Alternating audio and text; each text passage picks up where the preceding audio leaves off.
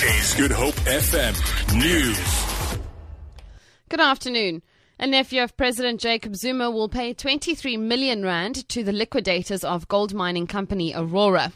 A settlement has been reached between the trade union Solidarity and Khulubuse Zuma after a court last year ruled he and other directors stripped the company of assets of two mines, leaving thousands of workers jobless and destitute. A judge found that Zuma and the directors acted in a reckless and fraudulent manner. Judge Edward Bertelsmann ordered the directors and the associates involved in Aurora Empowerment Systems to pay shareholders and liquidators 1.7 billion rand compensation for their role in the demise of the operations. The latest survey shows South Africa's business confidence has risen strongly, but could fall again without political certainty.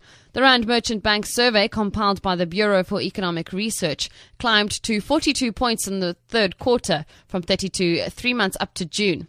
It was helped by a stronger currency, lower fuel prices, as well as inflation.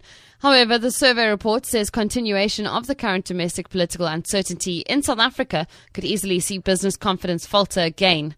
The Hawks are investigating Finance Minister Pravin Gordhan over the activities of an alleged rogue spy unit set up while he was head of SARS. The National Heritage Council says it hopes a 10,000 Rand contribution to Bramwell Primary School in Bonteheuwel will help address the needs of the school. SABC radio station Good Hope FM fed learners at the school on Mandela Day. The Heritage Council's acting general manager, Siseko Ntanga, says the money will be used for catering equipment for the school's feeding scheme, which feeds around 400 children daily.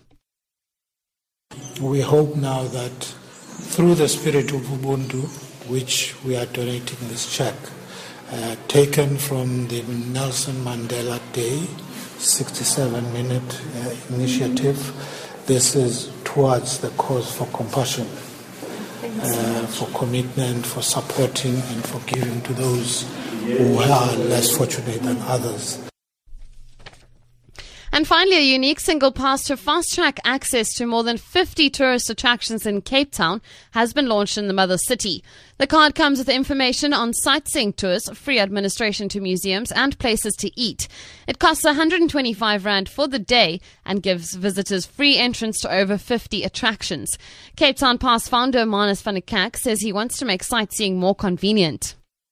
Instead of having to stand in a queue 10 times or buy tickets in 10 different places and search around 50 websites to find your attractions, you can go to one website, which is ours, find all of the information of all of the attractions. You buy one single digital pass, and that one single digital pass will allow you access into all of those attractions.